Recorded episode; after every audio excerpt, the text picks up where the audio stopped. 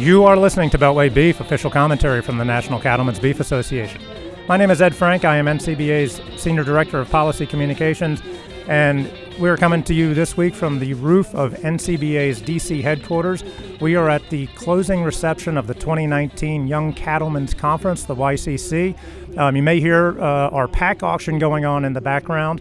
Um, and joining us this week is one of the young cattlemen that uh, took part in this, this year's trip across the country, Jake Feddes. He was just elected the YCC chairman for next year. So he's going to be going on this trip again next year. Jake, uh, thank you very much for joining us. Thank you for having me. All right, Jake, now you are from Montana. Can you just tell us a little bit about yourself and about your operation back there in Montana? Yeah, I grew up on a third generation Red Angus seed stock ranch. Uh, you know, we raise bulls, sell them in March, sell cows in our female sale in December. Uh, it's my father and I, and uh, my grandpa bought the ranch and started with registered Herefords in 1945, and we made the transition to Red Angus in the mid 90s. Um, so it's me and my father and one hired man there. All right, so for the past 10 days or so, you've been on the Young Cattlemen's Conference, YCC. Um, tell us a little bit about what that entails. I mean, I was on it a couple of years ago. It's an amazing trip uh, from Denver to Chicago and then finally in DC. Uh, just tell folks what YCC is and what you've been up to for the last 10 days or so.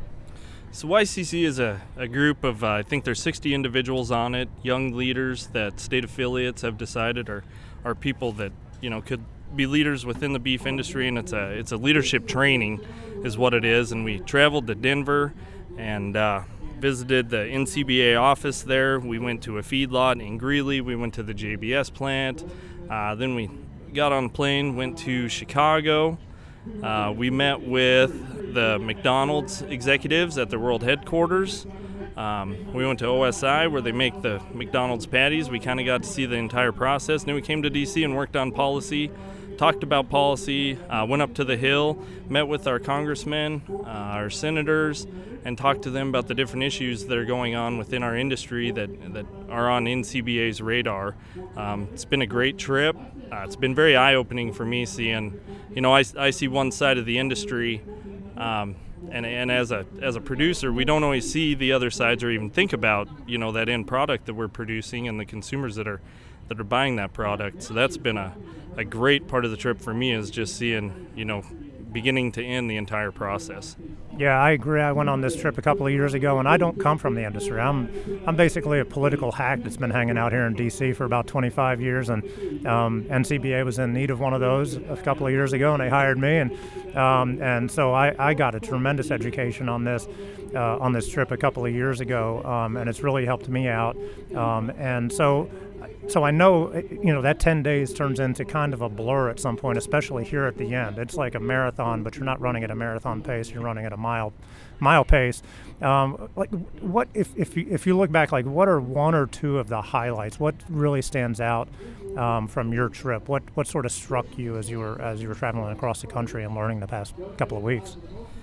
You know, one of the biggest things for me was seeing a feedlot that holds 120,000 head at any one time. I had never gotten to see a, a facility of that magnitude, um, and really the JBS plant. Uh, you know, they can they can pack 5,500 head a day. I've never seen anything like that. Uh, that for me was a huge eye opener, um, and really being on the hill, talking to the senators, getting involved with different policies they're working on, having them tell us what they think about policies that we're pushing. Um, you know, it was just incredible. The the hill was probably my favorite. Yeah, and I mean, obviously, I work on the policy side of things. I'm here in D.C. all of the time, um, and we really appreciate you guys and everybody who gets involved on the policy side, whether that's you know coming to D.C., meeting with your members of Congress through YCC or through our legislative conference every uh, April, um, or just writing letters or getting involved. And we talked a lot about that um, uh, over the past couple of days here in D.C. Um, so I don't know, uh, one of the honors, it may be a dubious honor uh, of you being chairman uh, this year, next year, is you get to do this whole rodeo all over again. And I don't, you know, it's kind of like running a marathon and thinking like I got to run another one. Um, but there, you know, next year will be a whole new crop of, of young cattle producers, cattlemen, pe- people from different facets of the of the industry. So if there are young producers out there listening to this, Um, why don't you maybe explain to them why they should, you know, maybe apply through their state association, state affiliate, um, to be on next year's trip and join you as you as, as you guys do this trip again? Yeah, it. Uh, you know, it's not easy to get away for ten days everybody that's been on this trip, we've talked about it, and it is hard for every one of us to get away for 10 days. Uh, it is 10 days that will change your life. Um, you meet people from every sector of the industry. You get to spend time, ask questions, bond with people that you would never meet otherwise. Um, and, you know, and, and, to just get involved and, and see what NCBA does. I had no idea what they did until we got to that Denver office. And just their digital control center where they assess threats on social media, the news, radio. They are constantly monitoring, you know, all the conversations that are going on about beef, whether it be negative or positive. And to see that and the screens and everything they work on was just really unbelievable to me. And as a young producer, uh, I heard one of the the best phrases I've ever heard this week. And we were at the JBS headquarters, and we're actually discussing uh, fake meat and they're on the on a board um, that talks about fake meat. And we asked them why they were a part of that. And the guy told us, he said, is if, you, if you're not at the table, you're on the menu. Uh, and so, you know, as producers, we need to be at the table. And too often we don't make the time and put in the energy to be at that table, and we need to. So any any young producers that want to get involved, this is the way to do it. It'll change your life. It'll it'll change your view on the industry and everything that you do on a day-to-day basis.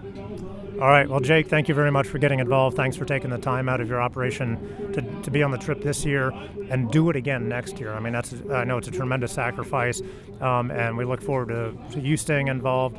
Um, thanks for joining us for the podcast. I'll let you get back to the auction here. Um, hopefully, good luck bidding um, for the rest of the night, um, and uh, safe travels back to Montana.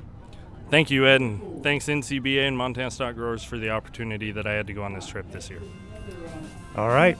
You've been listening to Beltway Beef. Until next week, eat beef.